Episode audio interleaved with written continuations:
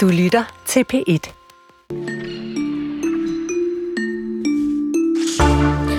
Der plejer at være reklamer for alt fra øh, måltidskasser, mascara og vandflasker og øh, weekendture og alverdens ting. Hvis man så øh, ruller lidt ned igennem sin øh, Instagram-profil, hvis man har sådan en, så kan man i øjeblikket også støde på små opslag, der handler om dåbsritualet i Folkekirken, fordi Helsingør Stift har hyret fire populære influencer til at dele lige præcis deres tanker om, hvorfor de har valgt at døbe deres børn, og det har stiftet betalt 50.000 kroner for. Vi taler med biskoppen om de tanker, der ligger bag det initiativ. Ja, og så runder vi dagens program af i en mørk tone med jazzikonet Billie Holiday – Sangerinden hun levede et liv præget af narkotika og alt for meget alkohol, personlige problemer og to mislykkede ægteskaber, før hun altså døde i en alder af kun 44 år. Musikken den spiller jo stadig, og i slutningen af den her, i slutningen af den her time, der bringer vi et afsnit af dødens årsag, og det bruger vi til at tegne et portræt af skæbnen bag den her markante stemme. Du lytter til Kulturen i studiet af Karen Sækker og Chris Pedersen. Og så er der jo gang i at fejre impressionismens øh, fødsel, øh, tror jeg, i hele verden. 150 året øh, er det. Og udstillinger her og der og rigtig mange vegne. I Danmark kan man på Otterupgård nord for København lige nu opleve øh, udstillingen Impressionismen og dens oversete kvinder. Og som det her navn jo antyder, så fokuserer øh, udstillingen på lige præcis kvinderne, øh, som ikke er så repræsenteret, når vi øh, hylder impressionismen. To af de kunstnere, hvis værker man for tiden kan se på Ordrupgård, kendte jeg ikke til. Øh, det kan også være, at jeg siger deres navne forkert. Du må hjælpe mig, øh, Gertrud, lige om lidt, hvis det er. Øh, Marie Bachmann og øh, Marie Bashkirtsev og nogenlunde rigtigt. Ja, ja. De har aldrig været udstillet i, uh, i Danmark før, og det skyldes jo ikke mindst, at, uh, at de faktisk ret sent uh, blev optaget i, uh, i kunsthistoriens uh, bøger, kan man sige. Vi skal se lidt nærmere på livet som, uh, som kvindelig kunstner i Frankrig uh, der omkring 1870, og, og, uh, og selvfølgelig også på, hvorfor de tidligere har været uh, lidt overset, når vi taler om impressionisme. Og nu skal jeg præsentere dig. Direktør på Ordrupgård, Gertrud Ølsner. Velkommen. Tak. Ja, der er fem kvindelige kunstnere på, på jeres øh, udstilling. Prøv at forklare, hvad det var for en rolle kvinderne spillede der i impressionismens tidsalder. Det vi jo tror på på går, det er, at deres rolle i impressionismen nok er større end den, vi egentlig har kendt indtil nu det er jo en meget velkendt retning. Jeg tror, at de fleste af os kan nævne alle de kendte mandlige kunstnere, der er med. Men virkeligheden er jo, at kvinderne også bidrager til den her fortælling. Så vi har valgt at inddrage nogle af de kvinder, som stod stærkt i bevægelsen, og så også et par, som man først sådan i nyere tid i virkeligheden er begyndt at få øjnene lidt op for.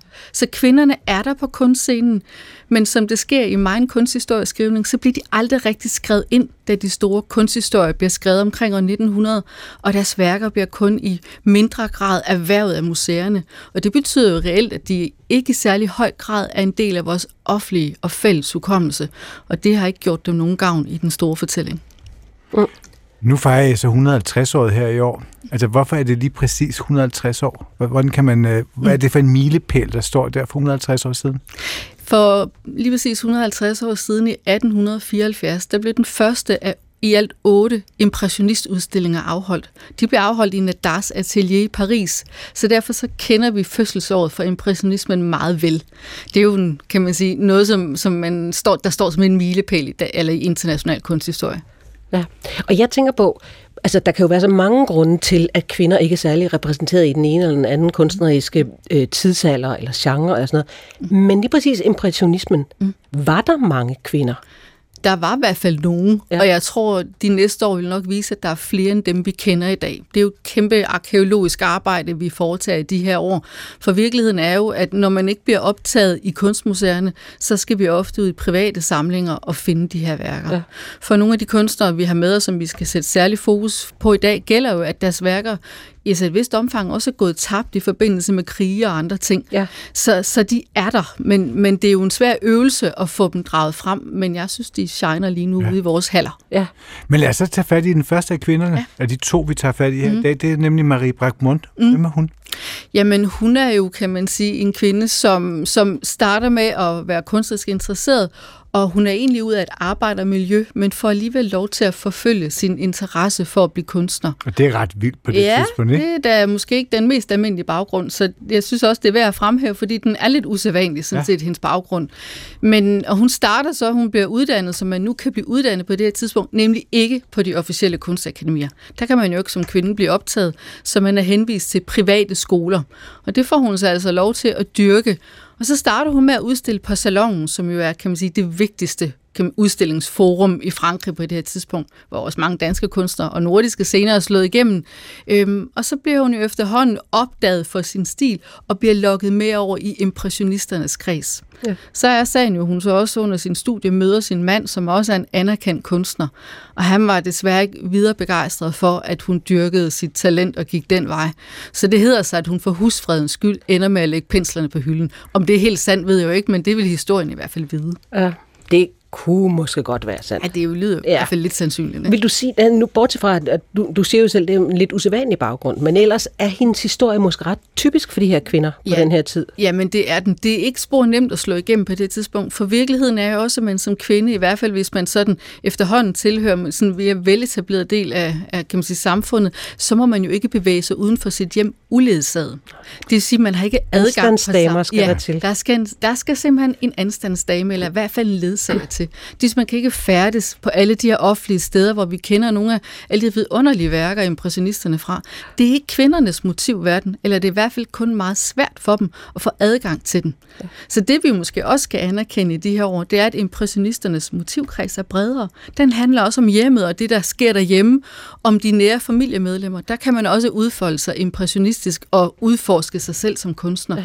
Vi skal måske have øjnene op for, at motivkredsen er bredere end vi. Det var, det var simpelthen, fordi mændene kunne stå på gaden med deres fordi altså nærmest tage det der snapshot af det moderne altså moderne liv, mens kvinderne så måtte blive inden, inden døre tage. Sådan lidt hårdt tegnet op, så ja. Ikke? ja. Øhm, så, så er det jo også, vi ser jo også sådan en, en bred tendens i, at det er meget ofte familiemedlemmer, som der bliver malet.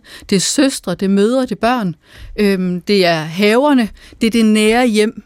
Så det er også en revision af vores opfattelse af, hvad impressionismen er. Den folder også ud andet end på boulevarderne. Den folder os også ud derhjemme. Det rummer ja. altså også en modernitet, de motiver, man kan finde der. Og det, det er i hvert fald noget, som man, ja. kan, man kan se nærmere på ude på Drupgård. Og så er der Marie Baskitsev. Ja. Hvem er hun? Hun er en kunstner, som i virkeligheden står, kan man sige, på kanten af impressionismen. Hun udstiller i sin meget korte karriere, hun blev jo kun 25 år, på Salonen i Paris. Men det, der er så spændende ved hende, det er, at hun meget tidligt begynder at føre en dagbog. Hun efterlader sig i alt 105 noteshæfter med optegnelser fra sit liv. Og det, der er spændende, det er, at hun i de her notesbøger, hendes journal, som det også hedder, der sætter hun ord på og bliver en form for talerør for alle de prøvelser, og alle de glaslofter, som kvinderne de skal bryde igennem på det her tidspunkt. Og det gør hun meget overbevisende. Og de udkommer faktisk kun tre år efter hendes død, altså posthum, der tager hendes mor initiativ til at få dem publiceret. Og allerede i 1891 er det altså solgt i 6.000 eksemplarer og begynder at blive oversat til flere sprog, så det er lidt en bestseller for tiden, vi har med at gøre. Ja. Øhm, og for enorm betydning for også den selvforståelse, man kan have som kvindelig ja. kunstner på det her tidspunkt. Ja. Jeg, jeg tænker på, øh, det er jo vanvittigt gode historier, mm. men hvordan er der at stå der som øh, øh, kunstdirektør øh, eller kurator og vælge de her kvinder ud? Fordi jeg så i Berlingske, var der en anmeldelse i dag, som sætter lidt spørgsmålstegn ved det der med, om de er med, fordi de nu skal med, fordi vi skal have kvinderne med, eller fordi de er store kunstnere. Øh, jeg synes jo faktisk, at begge dele er vigtige, ikke? fordi sagen er jo, at vi jo kun kender toppen af isbjerget af deres værker endnu, og vi skal jo lægge det frem, der også er, for ellers så får de jo heller ikke den synlighed. Og det, der jo typisk sker, når, når kvindelige kunstners værker bliver trukket frem, som vi måske ikke kender, det er, at vi begynder at få øjnene op for dem, og jeg vil tro, at det breder sig som ringe i vandet, og vi derigennem også får et større kendskab til dem. Vi skal jo ikke vente med at vise dem, så vi kender hele øvret. Ja. Vi skal vise det vigtige, der er, for ellers så kommer vi aldrig videre. Også selvom det måske ikke er deres bedste værker. Men de er døde gode, så det skal I ikke være bekymret for. nej, nej, nej. De er rigtig gode, så det, det, men, og det kan man jo se, når man kommer derud. De er jo rigtig gode, de her kvindelige kunstnere. De maler noget andet end mændene, og det har også en ret. Men jeg kan ikke lade være med at tænke på, så som moderne kvinder, kunsthistorikere, og museumsdirektør, hvis du, når du så siger det, at når vi så tænker, at de maler hjemmet, og måske er det altså også systemisk, de har malet hjemmet, fordi de ikke de skulle have en ansatsdag med, de kunne ikke komme ud og få samme motivkreds.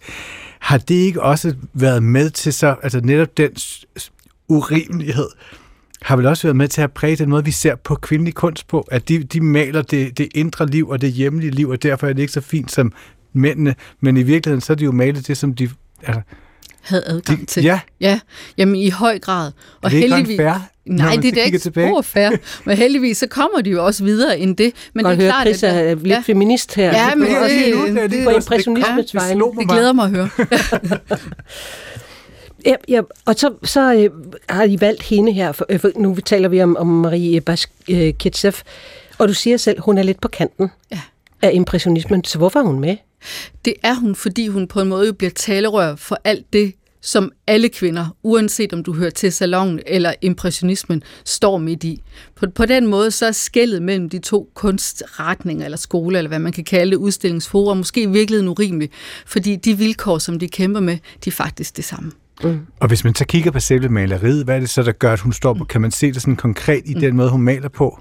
Ja, det kan man. Altså, hun, hun, hun minder måske mere om en dansk Bertha Wigman i virkeligheden. Ikke?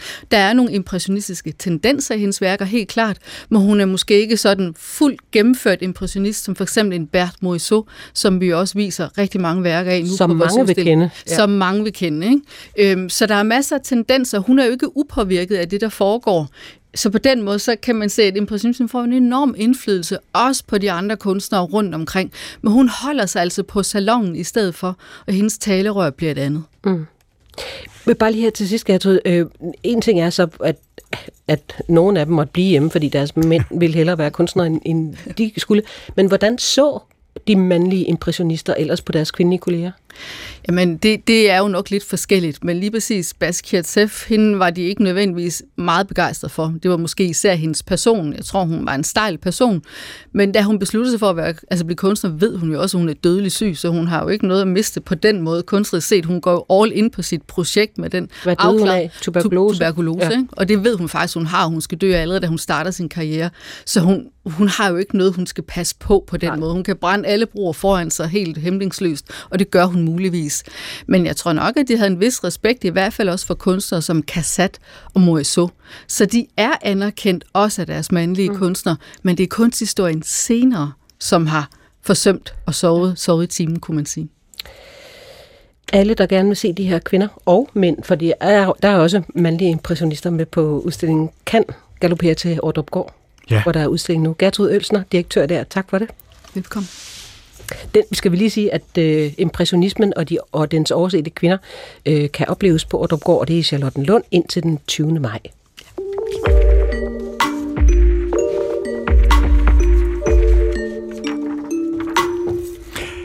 Man skal nærmest have boet under en sten for ikke at vide, at man på de sociale medier kan falde over influencer, der reklamerer for alt muligt forskelligt. Det kan være modetøj, mascara, måltidskasser, alt hvad man kan få penge for.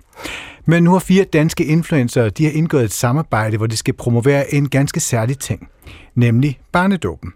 Helsingør Stift har allieret sig med dem og deres samlede følgerskare på knap 300.000 mennesker og betalt dem samlet 150.000 kroner for at reklamere for at døbe deres børn. Penge, som danskerne har betalt gennem kirkeskatten. Og så kan det blandt andet lyde sådan her, når man som influencer øh, sætter sig for at reklamere for at blive døbt i den danske folkekirke. Lad mig dele den her lille video med jer fra øh, Ritas dåbsdag. Jeg har tænkt lidt over de forskellige grunde til, at mine børn er blevet døbt, fordi præsten spurgte os inden dåben, hvad det egentlig var, det betød for os. For mig så er det en smuk tradition og en rigtig fin højtidlig markering, og så kan jeg godt lide, at der er en dag, man ligesom gør særlig nu, hvor barnet får sit navn. Jeg er tilhænger af det her positive budskab, som er i dåben, og jeg kan godt lide det fællesskab, som man ligesom vælger til i dåben for sit barn. Så kan barnet jo selv vurdere, når det skal konfirmeres, om han eller hun synes, at hun har lyst til at forblive i øh, kristendommen. Jeg ved ikke, om dit barn det er døbt, og hvorfor, så kan du i hvert fald, om ikke andet, bruge øh, kommentarsporet til at dele lidt med mig, hvad dine overvejelser har været. Jeg synes, det var sådan en dejlig dag, vi havde, som vi aldrig glemmer. Og jeg kunne virkelig godt lide at se, at Rita hun faktisk fornemmede, at hun var midtpunkt, og hun virkelig nød at være sammen med alle sine gæster og have det sjovt med sine fine gaver. Tak fordi, at I vil se med. Ja, sådan lyder altså et, øh, en video og et opslag fra den her danske influencer Annemette Fosse øh, Fritschops Instagram-opslag, hvor hun også spørger læseren, er dit barn døbt? Spørgsmålet er, om øh, kirken øh, skal bruge influencer som sådan en, en måde at kommunikere øh, på. Vi har øh, talt med Peter Birk, der er biskop i Helsingør øh, Stift, om, om de konsekvenser, der kan være, øh, når den danske folkekirke bevæger sig ind på sociale medier øh, på den her måde. Vores kollega Joachim øh, øh Krus Rasmussen talte med Peter Birk øh, og bad ham først om at forklare, hvorfor det her samarbejde skulle finde sted i første omgang. Vi vil gerne møde danskerne der, hvor de er. Og det er jo i vidt omfang i vores dage øh, på digitale fora. Så i forlængelse af alle de mange andre måder, vi, vi øh, kommunikerer med omverdenen på, det kan være hjemmesider, det kan være kirkebladet, det kan være de aktiviteter, der øh, udgår fra den lokale kirke, jamen der har vi så valgt at sige, jamen de digitale fora, det er også vigtige steder, vigtige mødepunkter, for, for befolkningen i dag, og der skal folkekirken også være. Det er der sådan set jo ikke noget nyt i, fordi både stifter, men også sovne har jo i mange år været på de sociale medier med, med profiler. Det nye, det er så, at vi med influencer som, som øh, medkommunikatører, så at sige, bevæger os ud på Instagram øh, for at møde øh, den del af befolkningen, der, er, der færdes der og kommunikerer med hinanden der. Og hvem er det mere sådan specifikt, I, øh, I prøver og, eller håber at nå? Hvad er det for en, øh, for en målgruppe? Jamen det er i høj grad, øh, det er i høj grad de øh, nybagte forældre. Altså det er aldersgruppen 25 til 39 øh, år. Øh, det er i den øh, det er aldersspænd, at, at, at, øh, at folk bliver forældre typisk, ikke? Og det vil sige, at det budskab, vi har øh, omkring dåb, det rammer ind i deres livssituation. De står i, øh, i, i situationen som nybagte forældre. De skal tage stilling til rigtig mange spørgsmål om deres barns ved og vel. Øh, herunder altså også spørgsmålet om, om barnet skal døbe. Så det er lige præcis den øh, overvejelse, vi gerne vil rejse i målgruppen, de 25-39-årige. Og hvad er, øh, hvad er faren ved at bruge influencer på den her måde til at promovere dåb? Jeg ved ikke, om der er nogen fare. Altså, det, det har jeg faktisk lidt svært ved at se. Jeg ser den her kampagne som en forlængelse af den samtale, vi i øvrigt har med hinanden om emner, når vi øh, sidder i kantinen på arbejdspladsen og taler med kolleger, når vi sidder hjemme ved middagsbordet og taler med familien, eller måske med venner og gæster, vi har på besøg, når vi færdes rundt i forskellige sociale øh, sammenhænge, jamen så tager vi jo emner op af forskellige slags, som øh, berører os eller, eller optager os. Og, og, og jeg ser egentlig øh, den samtale, vi prøver at rejse med, med den her kampagne, som en forlængelse af den folkelige samtale, kunne du sige, som findes i så mange forskellige sammenhænge, den forlænger vi nu ind i det digitale rum, øh, for at vi også der kan øh, møde mennesker med den overvejelse, øh, hvad er dåben for et øh, vigtigt traditionselement? Hvordan forholder vi os i dag til det? Men er der ikke, jeg tænker med de her influencer, de øh, reklamerer og promoverer jo mange andre ting, så kan man argumentere for, at der måske er et, øh, et problem i, at folkekirken og dåben kan ende som, øh, altså ved siden af, i den samme profil, ende ved siden af reklamer for alt muligt andet kommercielt, altså lige fra reklamer til, altså om kaffe til tandpasta. Ja, man kan sige, det er jo i hvert fald, dåben er ikke en vare. Dåben øh, er et, øh, et, et livsanlæggende, det er et eksistentielt valg, det er en, øh, et, et forhold, der har med livet at gøre, så i den forstand har du ret i, at det, det, er, jo, det er jo noget andet end en vare på en hylde. Øh, jeg tror, at vi i vores moderne øh, medieborgerne virkelighed øh, skal sortere i rigtig meget på den måde. Og jeg tror, at øh, de fleste godt kan finde ud af det. Og det, der er vigtigt for mig i den her sammenhæng, det er jo også at understrege, at de influencer, som vi nu har lavet et samarbejde med om det her, de er ikke købt til at mene noget, eller sige noget, de ikke mener. De, de er valgt, fordi øh, vi ved, at, at de af hjertet øh, øh, kan tale om deres egne øh, valg på deres børns vegne, og at de af, af hjertet mener, at, at det for dem har været det rigtige valg. Og dermed kan de på en ordentlig og autentisk måde spille ind i den øh, samtale, øh, øh, som vi har med hinanden, og, og måske rejse den overvejelse hos andre, øh, hvad, hvad er dåben for, for mig? Hvad er dåben for os som nybagte forældre? Så jeg tror ikke, jeg tror ikke at øh, jeg tror ikke, at det er vanskeligt at afkode, at, at, at, øh, at her har vi at gøre med noget, som vedrører et andet forhold, end om vi bruger den ene eller den anden, øh, øh, det ene eller det andet mærke inden for en, en vare. Øh, her er der tale om et eksistentielt forhold. Og det, som er nyt for mediet, det er så måske, at, at, at, at, at det ligesom kommer ind og er en del af, af den store fælles samtale. Men det synes jeg jo netop også er en pointe, at vi melder os ind i den store fælles øh, samtale om alle mulige emner og, og bringer så dåben ind som et, vi synes, det er vigtigt at få talt om. Mm. Men hvis nu vi, øh, vi forestiller os, at i den her store fælles samtale, at en af de her fire influencer, som I, øh, som I samarbejder med, eller har samarbejdet med, pludselig skulle ende i en, øh, i en shitstorm på sociale medier, hvad vil jeres rolle i så fald være? Jamen, øh, Øh, ja, det, det, det, det, måtte, det måtte den situation jo vise, men man kan sige, at tale om dåb øh, og tale om øh, det øh, valg, man træffer på vegne af sine børn i forhold til for eksempel dåb, det er jo et valg, som, øh, øh, som mennesker tager, uanset hvilken livssituation, uanset hvilke storme de så ellers øh, måtte være ude i deres liv. Øh, vi er ikke vi er ikke ude efter øh, perfekte mennesker. Vi er ikke ude efter, at, at, at det skal være nogen, der om så må sige, i en hver anden henseende er enige øh, med, ja, med hvem. Men altså, vi er interesseret i, at, at de i forhold til dåben øh, fortæller noget om, hvad den har betydet for dem, hvilke overvejelser de har gjort sig i forhold til det, hvordan de ser på det, og også hvilke erfaringer de har taget med sig fra det, øhm, og hvad de så ellers øh, laver i deres liv, ja, det, det, det har vi jo af gode grunde ikke øh, mulighed for, og det vil vi heller ikke øh, blande os i. Vi, vi har været ude efter, at de kan deltage i den samtale på baggrund af personlige overvejelser og erfaringer. Sidste år, der øh, benyttede Aarhus Stift sig sådan af lidt samme greb, hvor de fik fire østjyske influencer til at markedsføre områdets forskellige kirkegårde, i håb om, at øh, flere ville benytte de her kirkegårde også til rekreative formål. Og det vagt faktisk ret stor opsigt. Blandt andet så reagerede Sorine Godfredsen, som er sovnepræst og debattør. Hun var ret kritisk. Og lad os lige øh, høre det klip. Det var et kort klip fra P1 morgen.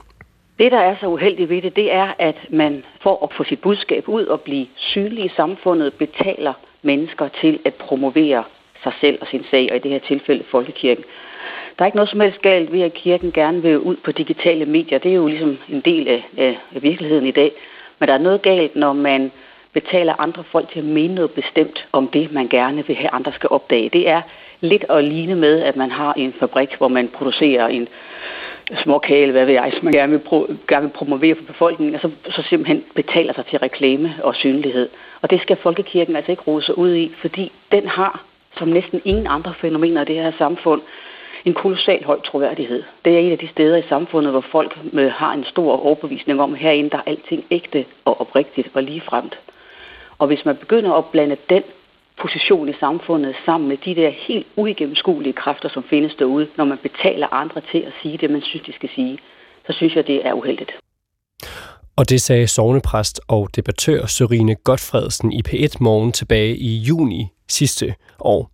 Peter Birk, biskop i Helsingør Stift, risikerer I at tabe troværdighed, når I betaler influencer for at reklamere for dåb? Det mener jeg ikke. Øh, for det første mener jeg ikke, at Sørine Godfredsen har ret i, i hvert fald ikke i det her tilfælde, at vi betaler dem for at mene noget bestemt. Tværtimod har vi spurgt øh, øh, det bureau, som organiserer de her influencer, om de kunne finde nogen, som, som for hvem det ville være naturligt at tale om de her ting, øh, og af hjertet tale om de her ting. Så man kan sige, vi har ikke bare fundet fire og sat eller bestilt dem til at, at sige det, vi har på forhånd har formuleret, men vi har selvfølgelig været interesseret i at finde nogle influencer, som ville kunne sige noget om, om deres erfaringer og beslutning øh, i forhold til øh, deres børns dåb.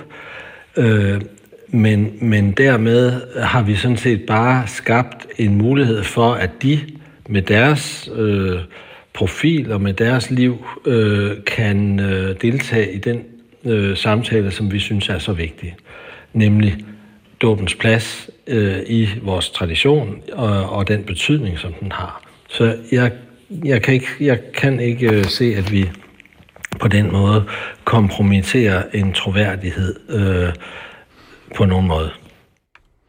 Og det sagde altså Peter Birk, som er biskop i Helsingør Stift.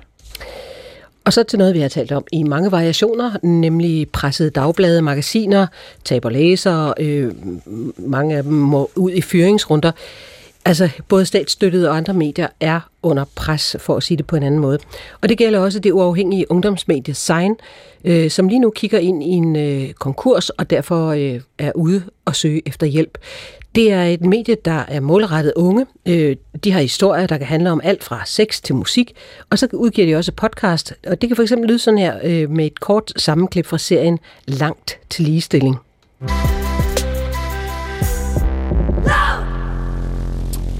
Hvad er en krænkelse, og hvem bestemmer, hvornår man er blevet krænket? Hvordan sørger vi for ikke at få overskrevet vores egne grænser og andre menneskers grænser? Mit navn er Hinda Ulat. Jeg hedder Marie Kansel. Velkommen til Langt til Ligestilling. Ja, vi er tilbage. Andet afsnit af anden sæson af det her radioprogram. Lidt kortere format, øhm, men vi er stadig de samme unge mennesker, der øh, prøver at stille os et eller andet sted i hele den her ligestillingsdebat. Det er, fordi vi synes, der er... Der er. Og nu har Science sat gang i en indsamlingskampagne for at overleve. Inden marts, så skal der findes 100.000 kroner, hvis altså mediet det skal reddes. Og tidligere i dag, der talte vores kollega Isabella Asgaard Holbæk med Science chefredaktør Frida, Fria Gran om, hvilken rolle Sein vil spille i mediebilledet, og hvad det er for en udfordring, som de står med. Først fortæller Fria Gran, hvad Sein egentlig er for noget. Sein er et webmagasin for unge af unge, hvor vi ærligt og ufiltreret formidler, hvordan det kan være at være ung. Og det gør vi gennem lyd, tekst, film, visuelt, øh, nyheder, kultur, klima og events. Vi er 130 frivillige på redaktionen, og vi udgiver et indlæg hver dag på vores hjemmeside signmac.dk. Og hvorfor har vi brug for sign i mediebilledet? Jamen det har vi, fordi der er brug for en øh, fælles øh, stemme fra ungdommen, øh, og et rum, hvor vi kan udtrykke os og spejle os i hinandens fortællinger. Du har før nævnt et øh, generationsportræt. Øh, hvad er det, du synes mangler i det portræt, mediebilledet generelt skaber de unge? Jamen, jeg synes, der mangler nogle nuancer, som øh, kun os unge selv kan komme med. Øh, det fine ved sign er, at vi selv er med til at male det generationsportræt. Øh, og det er ikke nogen andre, der maler det af os. Øh, jeg ved, der er flere, der har oplevelsen af, at øh, det er andre, der snakker om vores generation. Øh, og på Sign, der snakker vi om os selv. Og hvad giver det? Jamen, øh, det giver øh, som sagt nogle finere nuancer. Øh, vi får fortalt historier ud fra vores eget synspunkt. Øh, vi interviewer hinanden, og vi har vi plejer at sige, at øh, jeg skriver om mig, du læser om dig. Der er altså mulighed for at øh, spejle sig helt direkte i hinandens fortællinger. På en helt anden måde, end der er, når det er nogle andre, øh, der skriver om, øh, om unge, eller om hvordan vi har det, hvordan, hvad vi går op i, og hvad vi synes er spændende. Mm. Og hvem er det så Sign et fællesskab for? Jamen, Sign er især et, fællesskab for øh, de frivillige på redaktionen. Øh, over 600 mennesker har været en del af Sign gennem vores første syv år. Øh, og det er altså et tydeligt bevis på øh, et behov, men også et... Øh, at Sign er et sted, hvor vi kan udvikle os sammen. Et sted, hvor man kan lære og fejle og rejse sig op igen. Øh, måske får man udgivet sin første tekst, eller film, digt, eller foto på sign. Øh, og ligesom lære at begære sig, begå sig i, øh, i mediebilledet, men også i de, de flere sådan, kreative øh, brancher. Og så er design især et fællesskab for øh, vores læsere og lyttere eller brugere, øh, som kan spejle sig i vores indhold, deltage i vores events, øh, selv bidrage øh, til, man kan sende bidrag ind til SignMac, som man kan få udgivet på vores hjemmeside. Øh, så alle har ligesom, eller flere har mulighed for at, at udtrykke sig øh, på sign. De skal ikke gennem lige så lang og stor en øh, besværlig mølle som på, på de fleste andre magasiner. Så der er altså mulighed for at, øh, at famle lidt og lære, hvordan man lige skal begå sig. Og prøve en masse sjove ting af. I skaber jo også øh, produkter til nogen. I skaber noget til modtagerne. Men ja. hvem er det egentlig, Sign mest er for? Er det jer, der skaber det, eller er det dem, der modtager det? Jamen, øhm, begge dele vil jeg nok sige. Altså, Sign er et, øh, et frirum og et fællesskab øh, for alle, der har lyst til at være med. Og man kan så være med på forskellige måder. Man kan også kalde det en lille klub. Altså man kan både være sådan aktiv, en del af redaktionen, eller aktivt en del af at læse det og, og fordybe sig i det, der bliver produceret. Nu står Sein over for en mulig konkurs. Hvorfor står I her? Det er fordi, vi ligesom øh, flere andre virksomheder og kulturinstitutioner øh, optog det, man kalder et coronalån under corona, hvor vi kunne øh, vente med at betale vores øh, moms og skat. Øh, men ligesom de andre virksomheder og institutioner, så var det rigtig svært at få tage, betale de her penge tilbage igen. Og derfor står vi nu øh, i den situation, at vi skal have betalt øh, vores coronagæld inden marts, øh, hvor vi risikerer at gå konkurs. Sign er, øh, har indtil nu været øh, fondstøttet, og øh, det er ret svært at få funding til drift og især til gæld. Øhm, så det har, været, det har været vanskeligt for os at ligesom, øh, få, få afbetalt hele gælden, og det er også derfor, vi står, hvor vi gør i dag. Nu er Sign også generelt et, et ungdomsmedie, som du selv beskriver det. Er der nogle generelle udfordringer ved det at drive et ungdomsmedie? Ja, altså der er jo alle mulige udfordringer. Øhm, der er ingen af os, der har prøvet det før. Øh, jeg er selv 22 år gammel og har ledet Sign de sidste øh, tre år. Øhm, det er vanskeligt, fordi der er ikke nogen, der har øh, en lang karriere inden for øh, medier eller inden for at drive en virksomhed. Så vi prøver os alle sammen øh, frem og gør vores bedste, og øh, ligesom bygger vejen, mens vi, øh, mens vi kører. Øh, så der er alle mulige udfordringer i det, men vi tænker det også meget på, på nye måder, går meget op i, hvordan, hvilket, hvilket arbejdsforhold vi gerne vil have, øh, at folk skal have det godt på redaktionen, øh, det, at vi, at vi ikke øh, har lært, hvordan vi skal gøre det, gør også, at vi opfinder øh, fine, fine måder at, at drive en virksomhed på, drive et ungdomsmagasin på, øh, lede frivilligt på, imens vi gør det. Og hvor ser du så øh, Science fremtid? Øh, hvordan ser du Science fremtid nu så? Jamen, øh, det er sindssygt rart at mærke, hvordan vi har fået en kæmpe opbakning ved at gå ud og øh, spørge om hjælp. Øh, det er helt vildt bekræftende, at øh, flere store medier er interesseret i os, men også, at der er så mange privatpersoner, der allerede har doneret til sign. Det viser, at der er et behov for, at vi eksisterer. Et behov for, at ungdom har en fælles stemme i mediebilledet. Øh, så når vi er kommet over øh, det her bump på vejen, så ser jeg en lys fremtid for Sein. Så du ser, at øh, Sein vil komme over den her konkurs?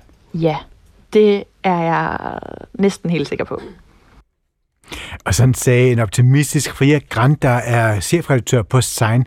Og de skal altså samle 100.000 kroner inden marts måned, hvis de skal gøre sig håb om at overleve.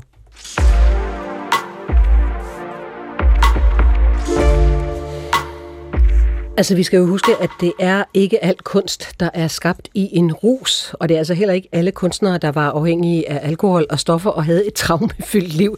Det er sådan lidt en myte. Men der var altså også nogen, der havde. Øh, og det kan aflæses, når man ser på, hvordan kunstnerne døde.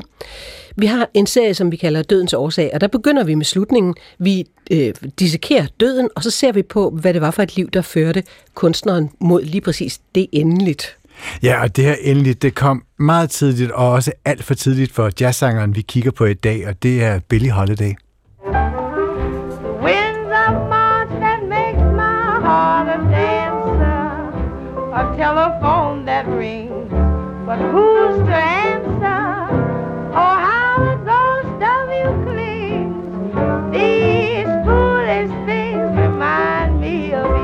Billie Holiday havde knap 25 år, hvor hun betog verden med sin stemme og sine meget personlige fortolkninger af sange. Men da hun døde alt for tidligt, som 44-årig i juli 1959, var hun også omgivet af en slags drama. For mens hun selv lå i en hospitalseng, kæmpende med følgevirkningerne af skrumpelever, sad narkopolitiet uden for hospitalstuen på Metropolitan Hospital i New York, parat til at arrestere hende, hvis hun skulle blive frisk nok til det. Det blev hun bare aldrig. Dødens årsag. Og velkommen til dig, øh, Maja Thiele, jo, som er professor i leversygdomme og læge på Odense Universitetshospital. Du er jo en helt rigtige til at fortælle os, hvorfor skrumpelever er så svær at overleve. Øh, hun fik konstateret det cirka et halvt år, før hun døde, og hun var 44 år. Jeg synes, det lyder meget ungt at få skrumpelever som øh, 44-årig. Det tyder på et ret stort misbrug for for tidligt? Ja, altså, øh, jeg vil sige, om hendes død, hvor man sige, den var meget voldsom. Øhm, og hun har jo formentlig haft skrumpelever øh, i længere tid end et halvt år. Men da hun først begynder at få symptomer, så går det virkelig hurtigt. Og det er jo ret karakteristisk også for den tid, øh, altså i 1950'erne, der var øh, stort set ingen behandling. Øhm, hun har haft øh, formentlig skrumpelever relateret til øh, alkohol, men hun har formentlig også, og det her det er rent gætværk, for det, det ved man ikke, og det får man aldrig at vide. Øh, hun har formentlig haft skrumpelever relateret til hepatitis C, som mm. er en kronisk øh, leverbetændelse. Øh, Den blev først opdaget i 1989. Men når man ser tilbage på mange af især sådan datidens jazzmusikere i 1940'erne og 50'ernes New York, så er det overraskende mange, der dels udvikler skrumpelever, øh, dels udvikler leverkræft. Mm. Og, og hepatitis C har altså sådan en vemmelig øh, tendens til at, at fremme leverkræft hos folk, øh, som har virusen. Så, så mit bedste bud, det er, at hun har faktisk også haft hepatitis C. Ingen har bare kendt virusen dengang. Mm, og den er smitsom, ikke? Det er den, som... Øh... Den er ikke smitsom, men den er øh, overførbar via øh, øh blod, men også via kanyler. Ja. Og, og det er jo også det tragiske med Billie Holiday, at hun var heroinmisbruger øh, igennem mange, mange år. Øh, startede som morfin, og så, og så gled det over i, i heroin. Så, så hun var, altså da hun når de 44 år, så hun virkelig øh, syg. Hun inden for øh, under et halvt år taber hun sig 9 kilo. Øh, hun øh, udvikler sådan hurtigt symptomer på skrumpelever. Det er væske i buhulen, væske i lungerne, dårligt fungerende øh, hjerte. Og derudover sker der jo det, som, som du siger, at man, man finder så en, et lille brev heroin angiveligt på hendes øh, sengestue. Og det gør altså, at hun bliver arresteret, lagt i håndjern, der sidder politi ude foran døren, øh, som sørger for, at hun ikke får nogen gæster i sin sidste tid.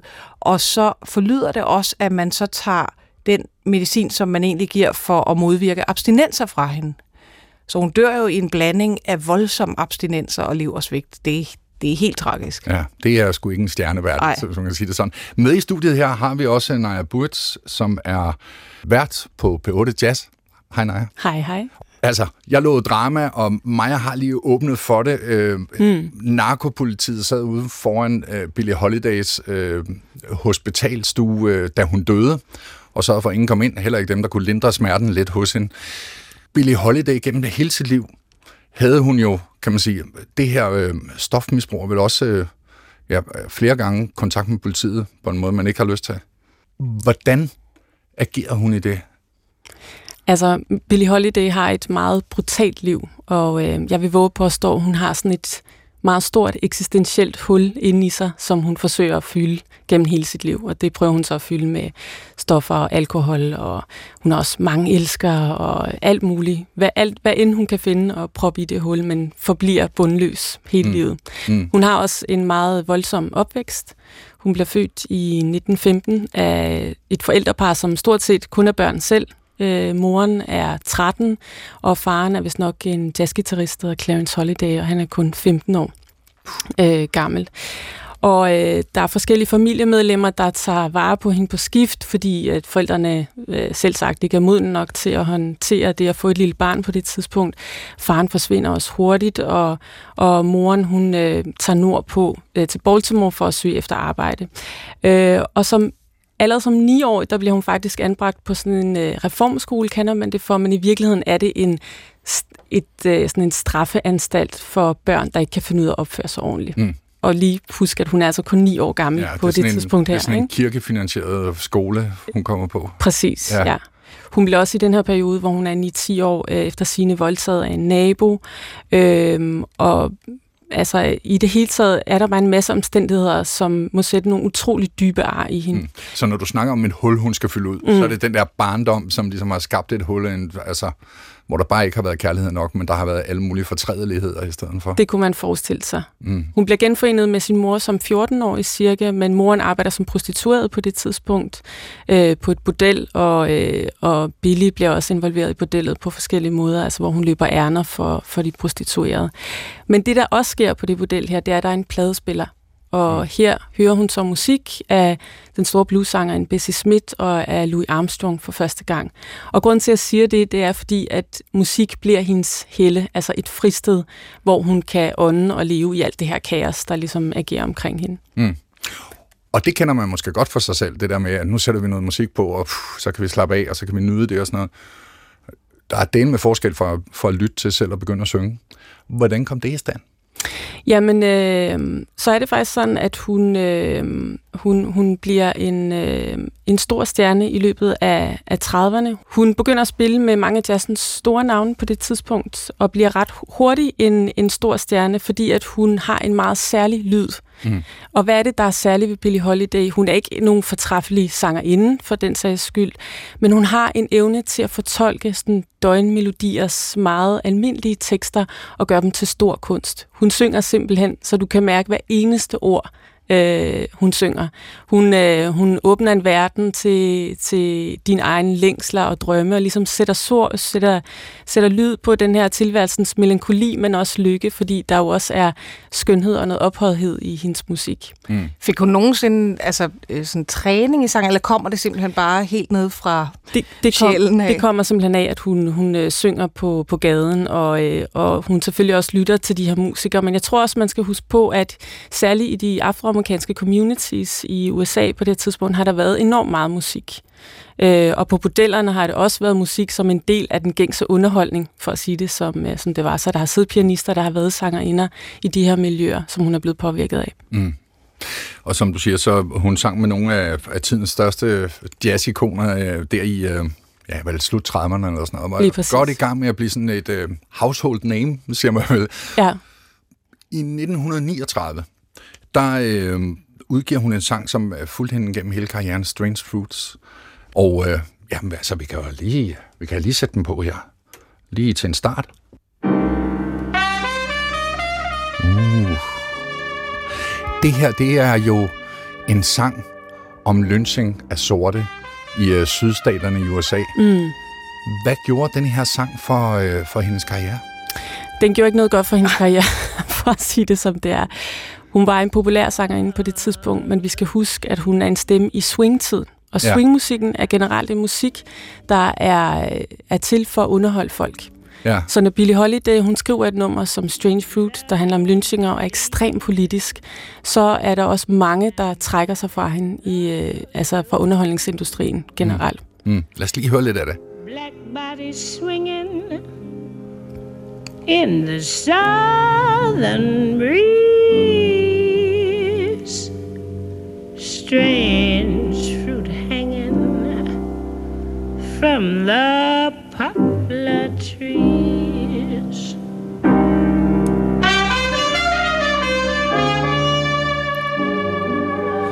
Det er jo en kæmpe kontroversiel sang, den kommer. Og hvis man kigger på øh, Billie Holidays, øh, altså resten af hendes repertoire, så stikker den også ud, denne her.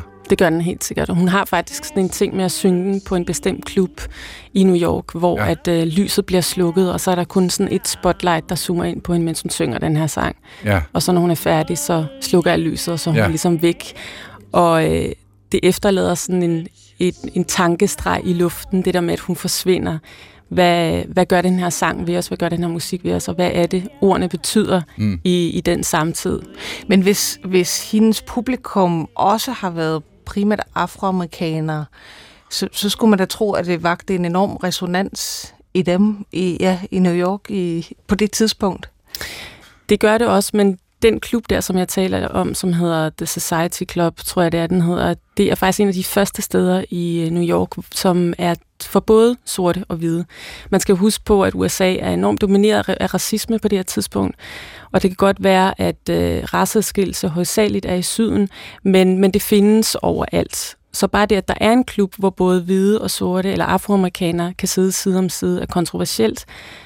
Men det er klart, at der har selvfølgelig øh, folk, der er kommet derhen, har også haft en eller anden form for opmærksomhed øh, mod de her øh, tilstande, kunne jeg forestille mig. Hmm. Der er jo også der er jo en, en anden gruppe, som bestemt var opmærksom, i hvert fald når, jeg- når jeg læser lidt om hendes sådan karambolage med politiet, så er der mange, der skriver, at det var på grund af den sang, at politiet simpelthen var konstant over hende, hmm. inklusiv altså normalvis at finde sådan nogle få gram heroin til eget brug hos en, der ligger for døden, burde jo ikke øh, gøre, at man blev øh, lænket fast til øh, sin, sin dødsseng øh, med vagter ude foran, men, men at det måske faktisk var, at, at politiet i New York bare var konstant provokeret. Mm. Jamen det er, ja. Jamen, jamen, jamen, jeg tænker bare på, øh, nu siger du, den gjorde ikke noget godt for hendes karriere. Var det sådan en, en sten, som man kom til at snuble over, altså hvis man ville ind i Billie Holiday, det her, eller altså, hvordan kan man se, at det ikke gjorde noget godt for hendes karriere? Den gør ikke noget godt for hendes karriere på den måde, at hun, at hun øh, oplever en større chikane, altså også fra, både fra politiet, som du er inde på, men også i forhold til underholdningsbranchen, der ikke vil røre ved hende simpelthen. Hun forsøger også at få indspillet den her sang mange forskellige steder, men der er ikke nogen, som, øh, som vil give hende lov til at gå i et studie med den. Til sidst så... Øh, bænker hun simpelthen en af sine venner, som hun kender fra pladebranchen, og står og synger den for ham a cappella, og så er han fuldstændig forsvars, forsvars, forsvarsløs og må så give op, ikke? og lade hende indspille den. Men, øh, men nummeret forfølger hende også på den måde, øh, Ja. at det bliver sådan et brændemærke. Ja. Alright. Øh, Maja, vi kan ikke komme udenom, du har også allerede nævnt det, Billie Holiday var på en eller anden form for stoffer gennem hele sit voksenliv. Øhm, og jeg har læst mig til, øhm, som du også lige nævnte, hun egentlig var morfinbror først, og så lå man tør for morfin. Det skulle bruges øh, under 2. verdenskrig, og så øh, hoppede hun over og begyndte at bruge øh, heroin i stedet. Ja, for. altså det lyder mærkeligt, men morfin var i mangelvare øh, på, grund af, på grund af verdenskrigen. Ja. Men der er jo ikke noget der, der lyder godt. Men hvad er værst? Altså, hvad er værst for leveren? Altså, havde det været bedre? Jamen, det er faktisk ikke, for at være sådan helt øh, øh, kold og kynisk, så er det ikke nødvendigvis særlig slemt for leveren, hverken at bruge øh, morfin eller heroin. Mm. Øh, så det, der har været øh, dårligt for Billie Holidays liv, og det er, at hun formentlig har delt snavset kanyler med andre, Ja. øh, og dermed pådraget sig øh, hepatitis C. Ja. Men jeg får også lyst til at tilføje, at der er den her my, eller der findes sådan den her mystiske historie om Billie Holiday, at hun led, at hun var et stort offer for sin egen historie for tiden, men der er også en anden fortælling, Mm. som man kan læse sig til nogle steder, der også handlede om, at hun havde kæmpestor appetit på livet, og at hun spiste grådigt af det hele vejen igennem, indtil hun så blev meget, meget syg. Ikke? Mm. Det her med, med masser af druk, masser af stoffer, masser af elsker, både mænd og kvinder, masser af musik, masser af lange nætter, der blev til dage, og så videre, og så videre. Altså, lev stærkt, simpelthen. Lev stærkt, ikke? Ja. Og så døde hun så også ung, kan man sige. Men, men hun, Ja. havde også en, en, øh, hun havde også en hjemmetilværelse, hvor hun elskede at strikke og gå tur med sin hunde og sådan noget. Så, så man skal huske, der er hele tiden den der dobbelthed. Men, men hendes eksistentielle krise talte ind i, øh, hvis vi skal se, hvor det er, hun krydsede over til et hvidt publikum, ind i den her sådan post 2. verdenskrig øh, tidsånd, som var angstfyldt, Mm. som var sådan, der var en masse slukkede drømme og, og sådan øh, ting, der var gået i tu. Og der tror jeg, at det, ind i det, det talte hun ind i øh, Mm. med hendes musik og alle hendes længsler på en eller anden måde. Ja. Og og så, så er det måske også værd at sige, at, at Billie Holiday var ikke synderlig forskellig fra alle mulige andre øh, jazzmusikere, som levede på altså stort set samme måde.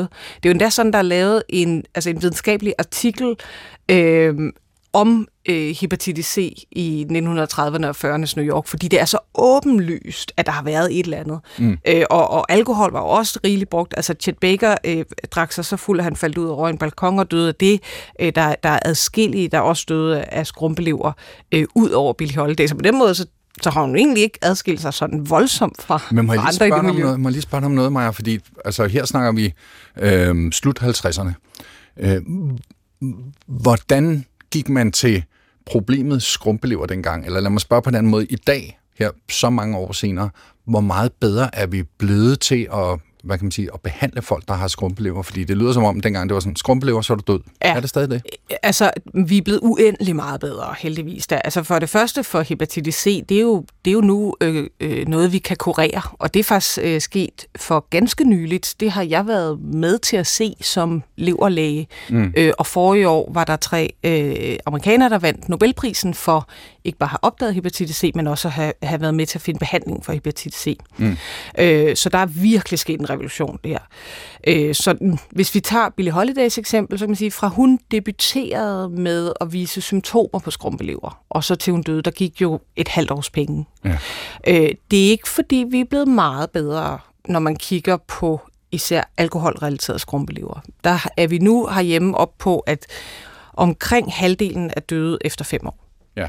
Så det er ikke, altså det, man skal hellere, som det er nu, ønske sig at få øh, brystkræft med spredning eller øh, tyktarmskræft med spredning, end at øh, få alkoholrelateret skrumpelever. Hvor meget skal der egentlig til? Altså, hvor meget Det er skal man meget drikke for at få skrumpelever? Det, det er virkelig et godt spørgsmål, for det er virkelig forskelligt. Og, øh, og i Billie Holidays tilfælde, der har det jo været en rigtig dårlig cocktail, at hun både har drukket og formentlig haft en kronisk levervirus. Fordi det ved vi efterhånden, at hvis det ligesom kun er én ting, der irriterer leveren, så skal der tit mere til af den ene ting. Øh, hvis der er flere øh, ting, øh, for eksempelvis både virus og alkohol, så, går, så, så er det altså benzin på bålet. Så der er ikke nogen sådan tommelfingerregel, men øh, man skal nok, øh, hvis man satser på at danne skrumpelever i løbet af en 20-30 år, så skal man nok op og drikke en 2-3 genstande om dagen. Mm. Gennemsnit, ja. Det lader sig gøre lidt. Ja, jeg tænkte Ja, ja. alligevel ikke så Ikke- meget. Det er Eller... der, Ej, der er ingen opfordring, der er ingen opfordring i det. Det er der masser af danskere, der gør hver år. Ja. Nå, det tog jo på hende med alle de der stoffer, øh, og derfor kommer vi også til at bevæge os ud af en øh, lidt sørgelig tangent her til sidst. Øh, for på hendes øh, sidste indspilninger, der kan man altså godt høre, at hun ikke hun har den ikke rigtig mere.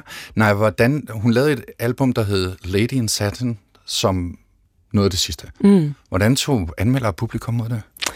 Ikke særlig godt. Hun fik meget kritik for, at hendes stemme ikke var, hvad den havde været, og hun var ikke den her stjerne, hun var engang, hun var falmet for altid, og det kan man måske også sige helt klart. Hendes stemme havde taget hårdt øh, hedder, skade af, af det brutale liv med så mange stoffer og alkohol, og sikkert også en masse cigaretter, men, men øh, skønt hun ikke havde den der elasticitet, så synes jeg personligt stadigvæk, at hendes stemme har enorm skønhed.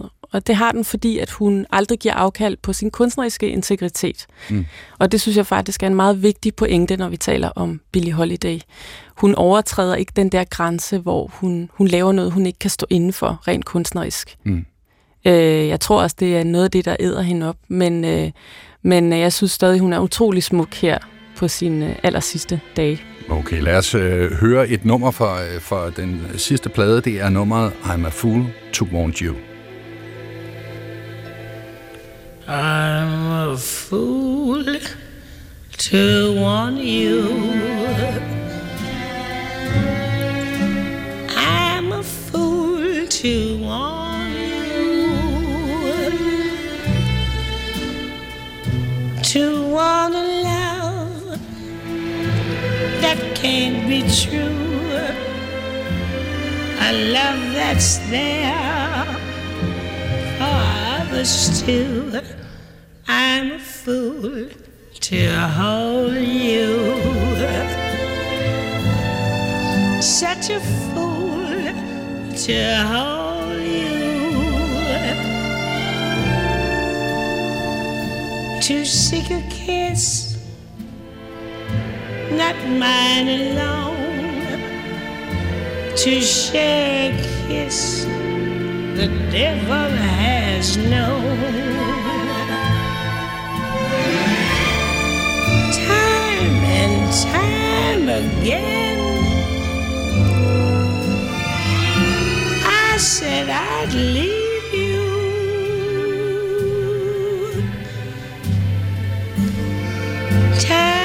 Time and time again, I went away.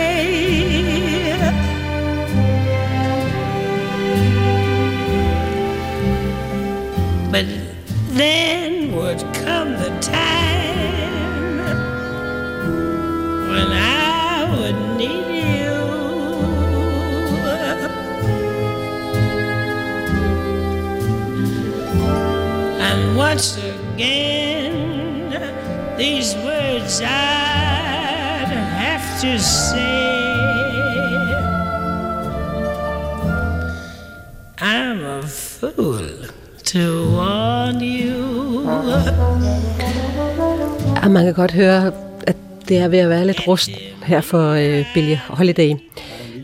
Ja, øh, Thomas Holmby Hansen øh, så på hendes liv frem til hun døde sammen med læge Maja Thiele og Naja Burigt, der er vært på P8 Jazz. Gå på opdagelse i appen DR Lyd.